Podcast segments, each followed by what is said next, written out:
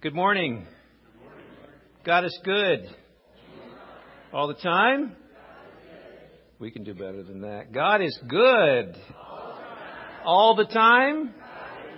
There we go. God is good all the time.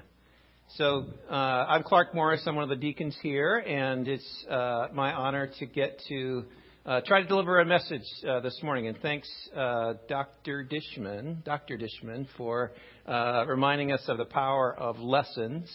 And uh, thanks also to Jeff of reminding us of new life and the blessing of new life. And uh, I have to, I, will take responsibility for the song screw up there right before this lesson, and that I actually asked Jerome to switch the songs, and I think I messed that up. So um, that wasn't Jerome's fault. He was leading the song that I asked him to lead. So uh, thank you, Jerome.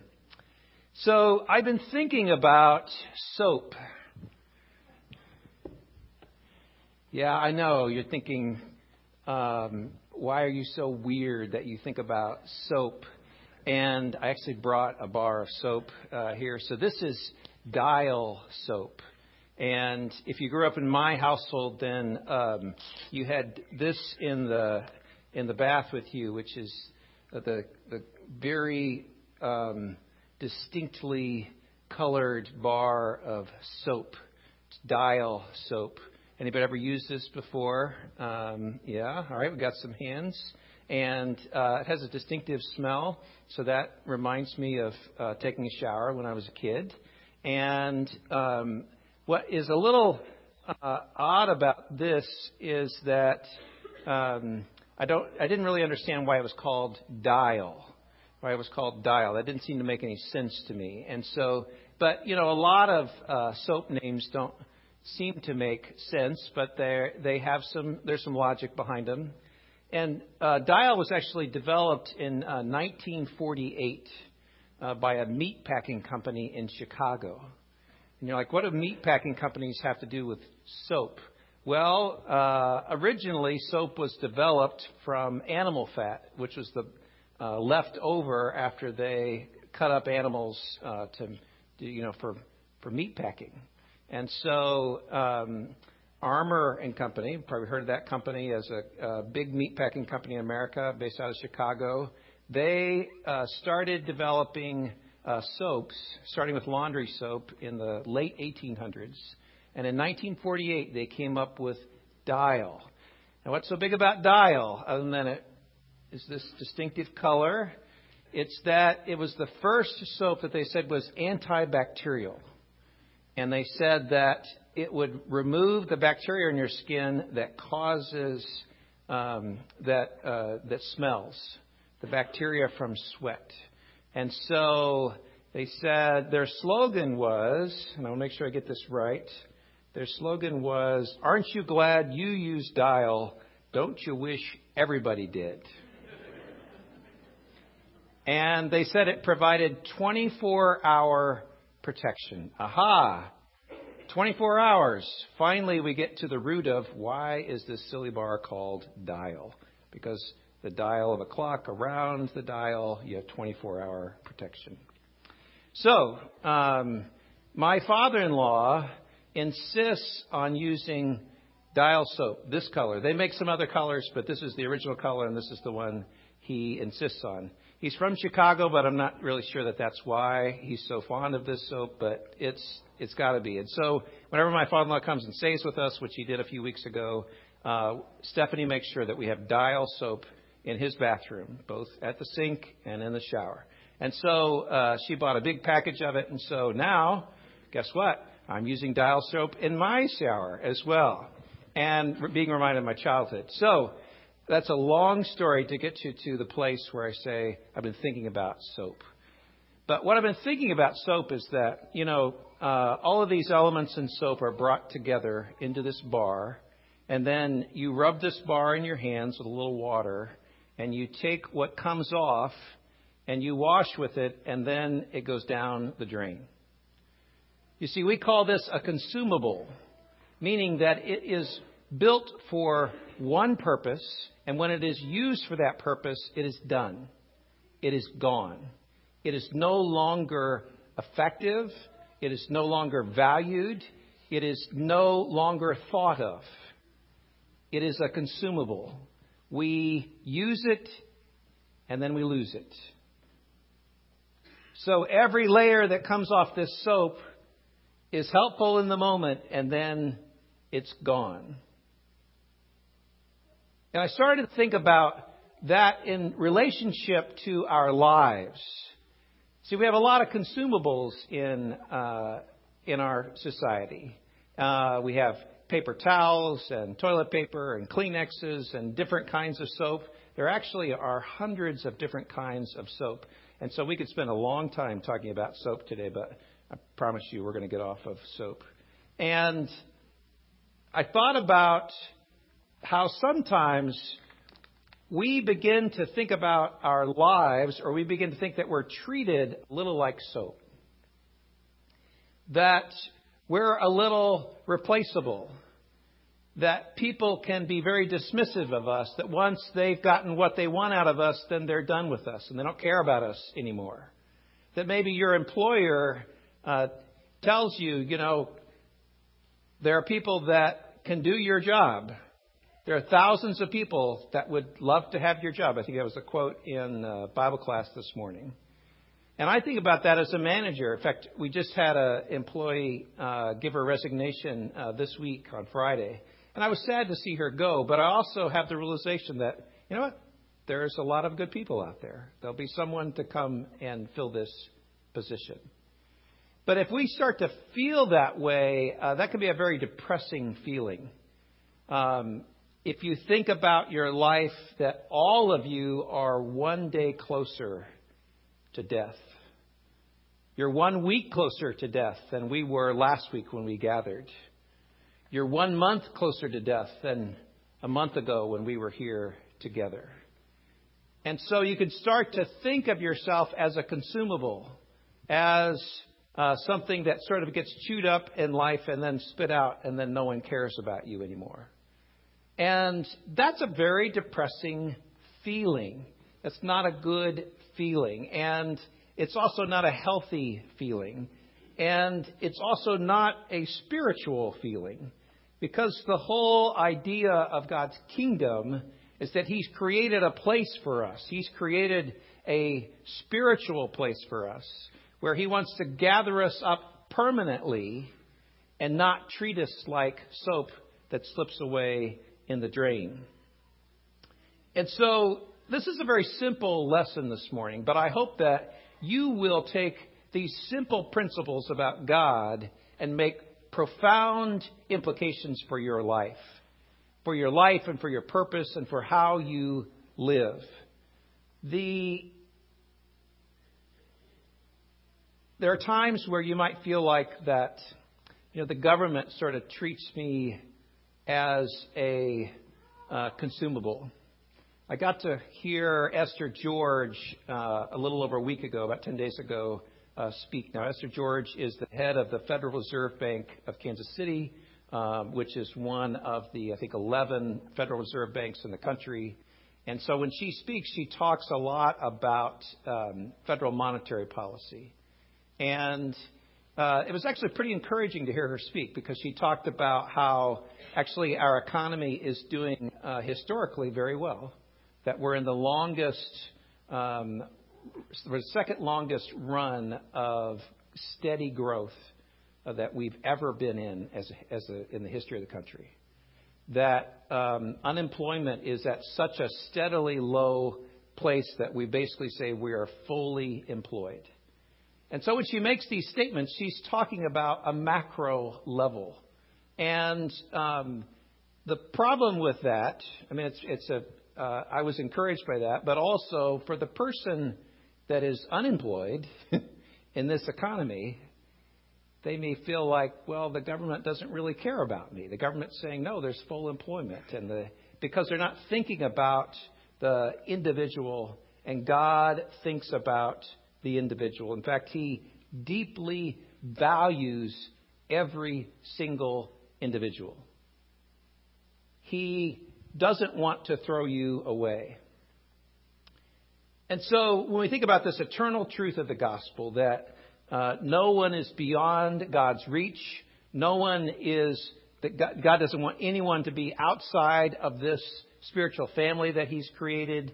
That God loves all. We have to say that we want to be careful then that our mentality toward church, our mentality towards God, is not a consumer mentality. We want to make sure that we don't treat God the way the world treats us, meaning that we want to make sure that we say to God, God, if you are creating a permanent place for me and for us, and you value everyone, and you don't want to throw me away or to let me drift away, then I need to make sure that I'm responding to you and committing to you that I too want to be permanent in your kingdom. And I want to have a permanent presence in your kingdom. I really want to be there, meaning I want to have my heart and soul there. I want to be a part of a family, a part of your kingdom that has that's present and living with God. And so let's pause for a moment and just say, how do we do that? How do we do that? And I've just got some very simple things uh, about how we do that. I, am a part of a, uh, a book club, and uh, this last month we were reading a book uh, by Alan Jacobs called How to Think. And he um, uh, he has some very interesting thoughts in this in this book, and um, one of the things he talks about is um, a theory that's uh, promoted by a, a psychologist about um, the way that we go through life and making decisions and thinking often can be compared to a person riding an elephant. And so the elephant represents your sort of uh, unconscious self that that makes decisions naturally and has a has a very firm and weighty momentum to it. Meaning that most of the decisions you make on a daily basis, you make automatically. You're the elephant just moving through life and that whatever feels right is the decision you make. And you don't really think about most decisions really think. Most of it is fairly unconscious. And so um, that one's red and that one's blue. I like blue. I'm taking that one. And um, the, this one's uh, four and this one's six, and I'm going to take the one that's four. And um, I like um, this, and so I'm, I'm going to grab that. And he says that what we need to do is we need to train ourselves to be a more skilled rider of the elephant, where actually we can begin to shift the elephant based on knowledge that we have and based on pausing and taking time. And he said that this is probably more important today than ever in the days of social media because in social media is a very, in a sense, unconscious thinking process, meaning that we instantly react to things. And the problem with instant reaction is that you don't really pause to think. And so we are, instead of being reflecting and recognizing that not everything can be dis, can be accurately responded to in a thumbs up or a thumbs down mode, um, and that often if we make snap and quick and fast judgments on things. That's good or that's bad. Um, or we, we say something quickly that we might, um, we actually might regret that later when we have time to think about it and we think about the impact it has on others.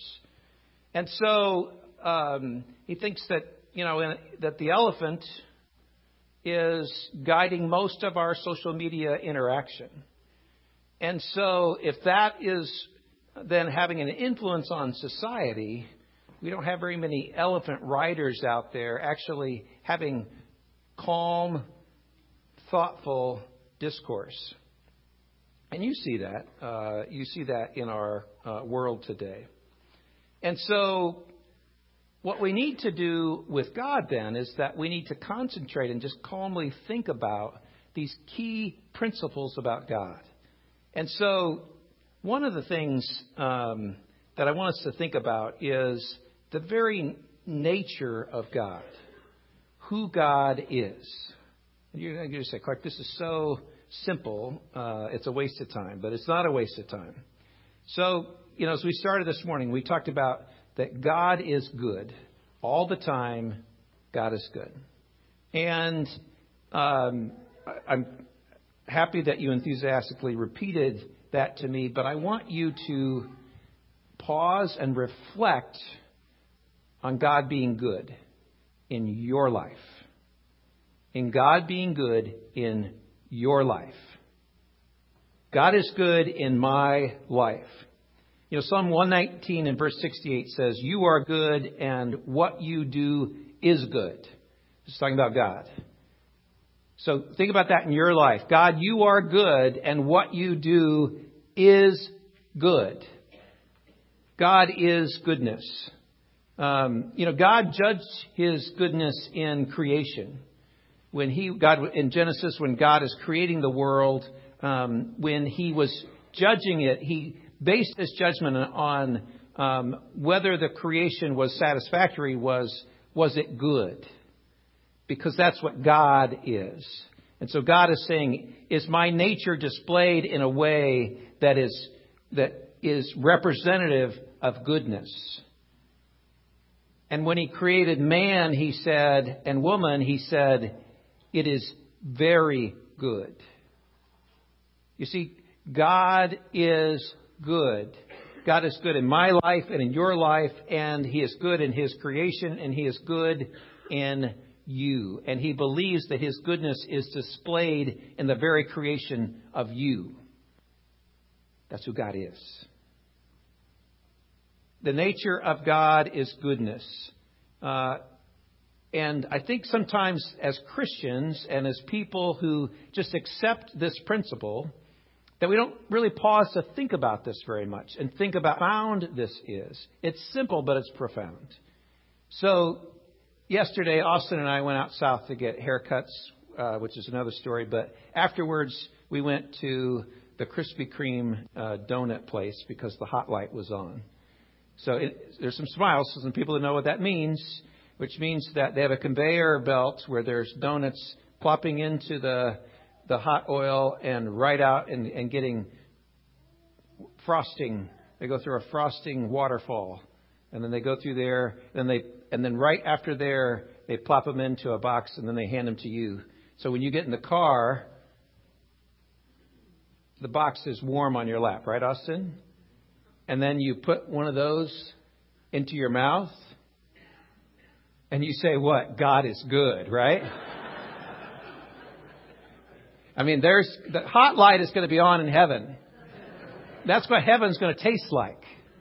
Because God is good. And you're like, you know, all of the donuts have just fallen away. That's goodness. God is good. Every good and perfect gift is from above. What? Every good and perfect good and perfect gift is from above. So all goodness, the origin of goodness is God. He didn't find it somewhere and take a little bit of it and then pass some of it out to us. He is the goodness. That is God. Every good and perfect gift, James 1 verse 17 says, comes down from the Father of the heavenly lights who does not change like shifting shadows. God is working through everything in your life to produce something good. See, we have trials and we have things that happen in our lives, and our bodies are degrading and uh, being used up and uh, going down the drain, the shower drain. But we have to remember that actually God is trying to produce something good in your life. Romans 8, verse 28 says, And we know that in all things God works for the good of those who love him, who have been called according to his purpose.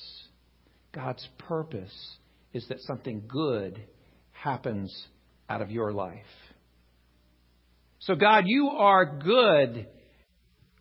You created goodness, and you want that in me, and you want my life to be about goodness. God is good all the time. God's goodness comes out uh, in that God loves you unconditionally.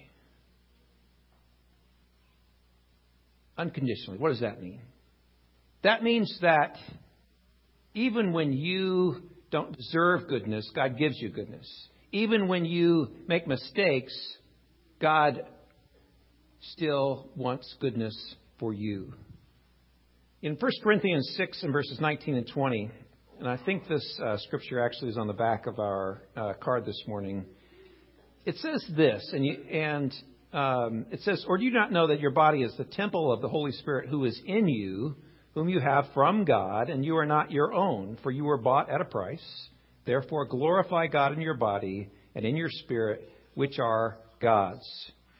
And so, we may uh, we often think of this scripture, and actually the, the purpose of this scripture in this, in this place in 1 Corinthians is about purity.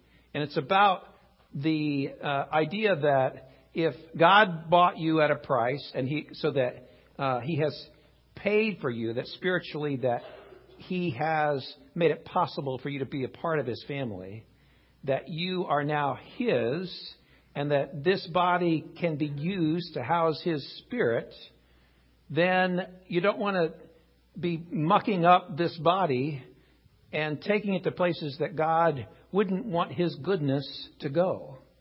You know, it's sort of like in uh, maybe in in our language, if you had saved all your life for a sports car, a convertible, let's say, let's just say a Corvette convertible, uh, and and when you hit a certain date, you had the money uh, saved up, and after decades, you finally bought that car.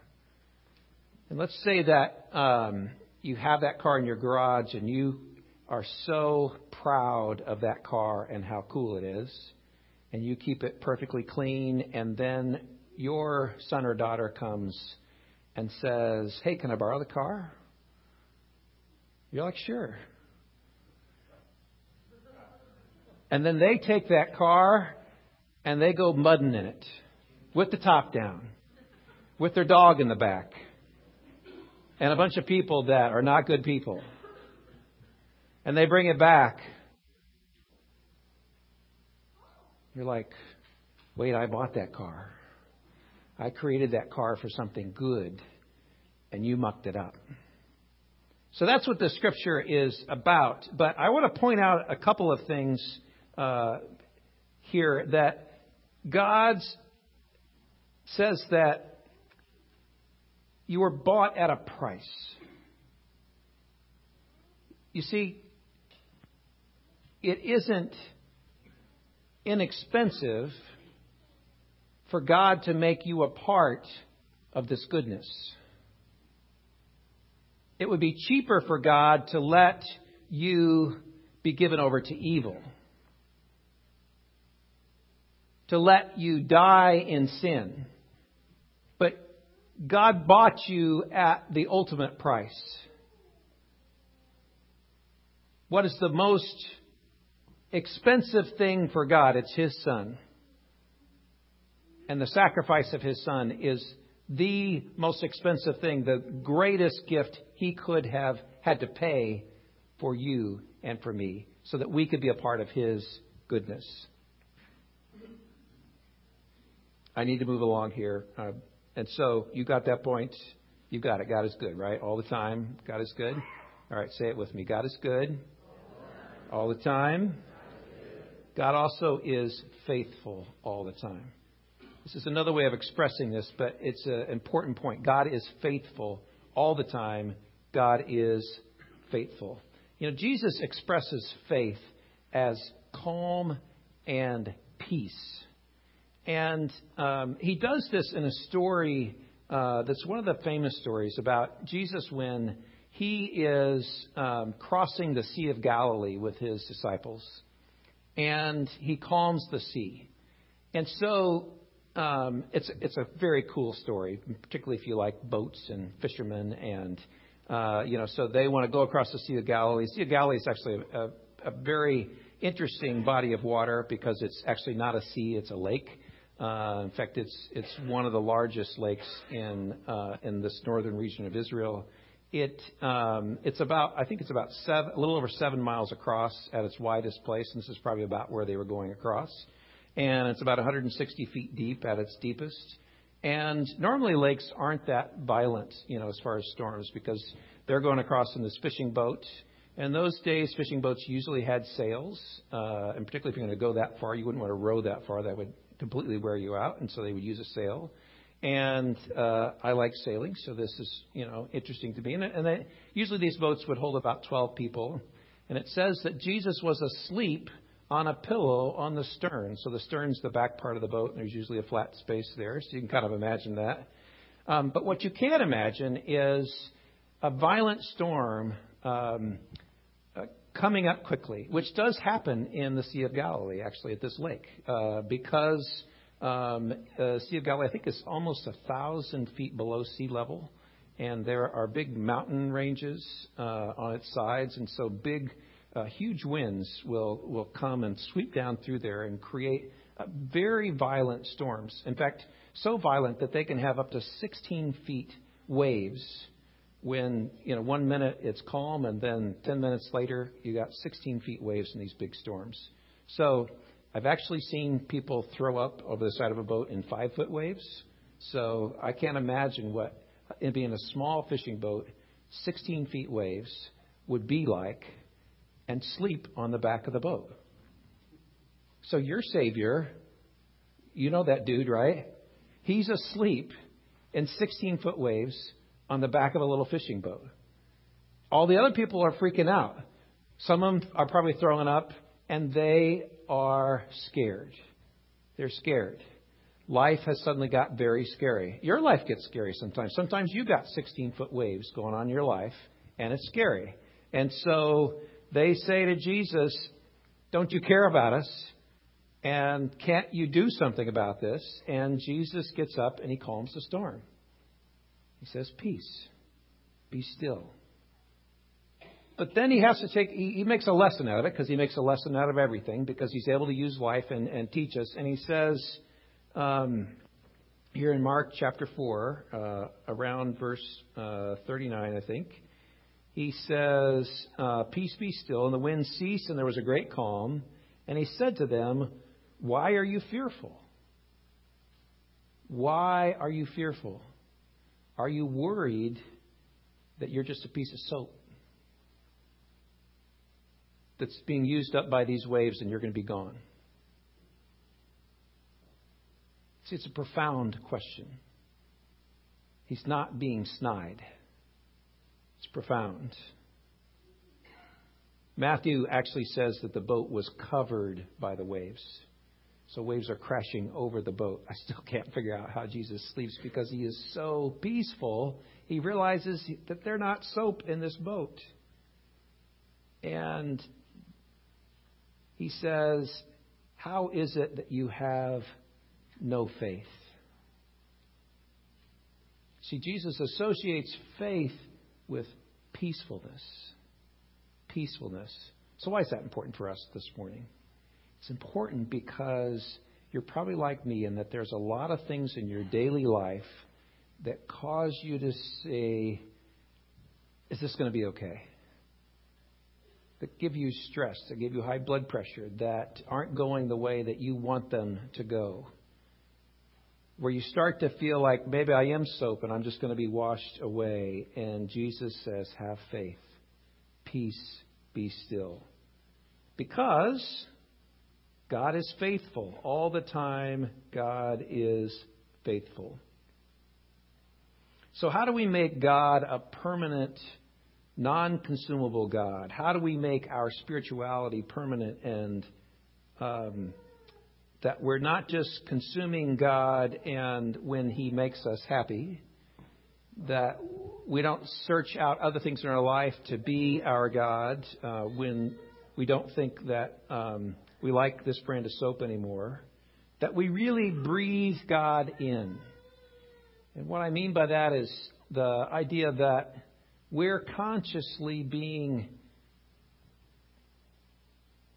brothers and sisters who say to God, I am grateful for the blessing of your goodness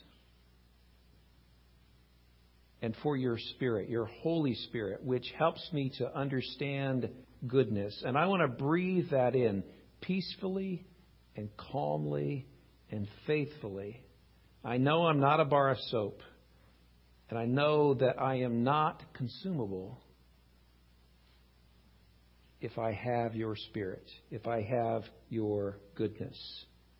Psalm 34 and verse 8 says, Taste and see that the Lord is good that the hot light is on in heaven.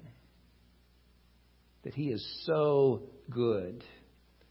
And then blessed is the man who takes refuge in him, who recognizes that even at times where it's a little stormy and you feel like maybe Jesus is asleep at the wheel, that you know that there is a goodness that has overcome all of that and every storm in your life. So the result will be you breathing in God, you walking through a room, and God is walking through that room. And His goodness is walking through that room. You sailing through a storm, and God's goodness is sailing through that storm. And people see that and know that and come to want to taste that goodness and want to see that peace and be a part of that peace. Goodness is going to happen when we bring God to the party. When we associate our the, the best party that we can have, the most happiness that we can ascribe to that could possibly be in our being the way a Krispy Kreme hot donut, you don't feel like anything else at that moment can taste any better. That's going to happen when we fully understand that goodness is God and we breathe God in and we begin to take hold of that and never let go. Do you have things in your life that never let go of you? So our dog Chloe, about uh, probably 10 years ago, was out in the yard at night and um, encountered a skunk and tried to defend this family household um, by, you know, getting face to face with this skunk. And I'm sure she was barking because the skunk sprayed her. And um, that was um, something then that would never let go of her. And so we tried, we, uh, we Googled and we tried every method. We had, you know, uh, tomato sauce and um, things that the vet recommended, and we worked for weeks. But every time she would come up and wag her tail and breathe on you, she breathes the skunk back to you. So so that's a negative thing that never lets go. But I hope that God becomes a part of your chemistry, a part of your atoms. So much so that His goodness is with you through every storm and through every part of your life. As a church, we want to be able to bring God's goodness to everyone that we can touch. And we want to be a place, I know you want this with me, that brings God's goodness to the table. But I recognize that there are stormy days and there are sunny days. It was 81 degrees on Friday, right? It was snowing this morning. But also in our lives, there are stormy days. And if you're having a stormy day today, help us or come forward and let us bring some goodness through prayer and through supplication of God. If you're ready to sail with God, you haven't committed to Him, you can commit to Him today. Don't walk out of here and leave God's goodness here. Walk out with God's goodness and walk with God and be at peace. Please come as we stand and sing.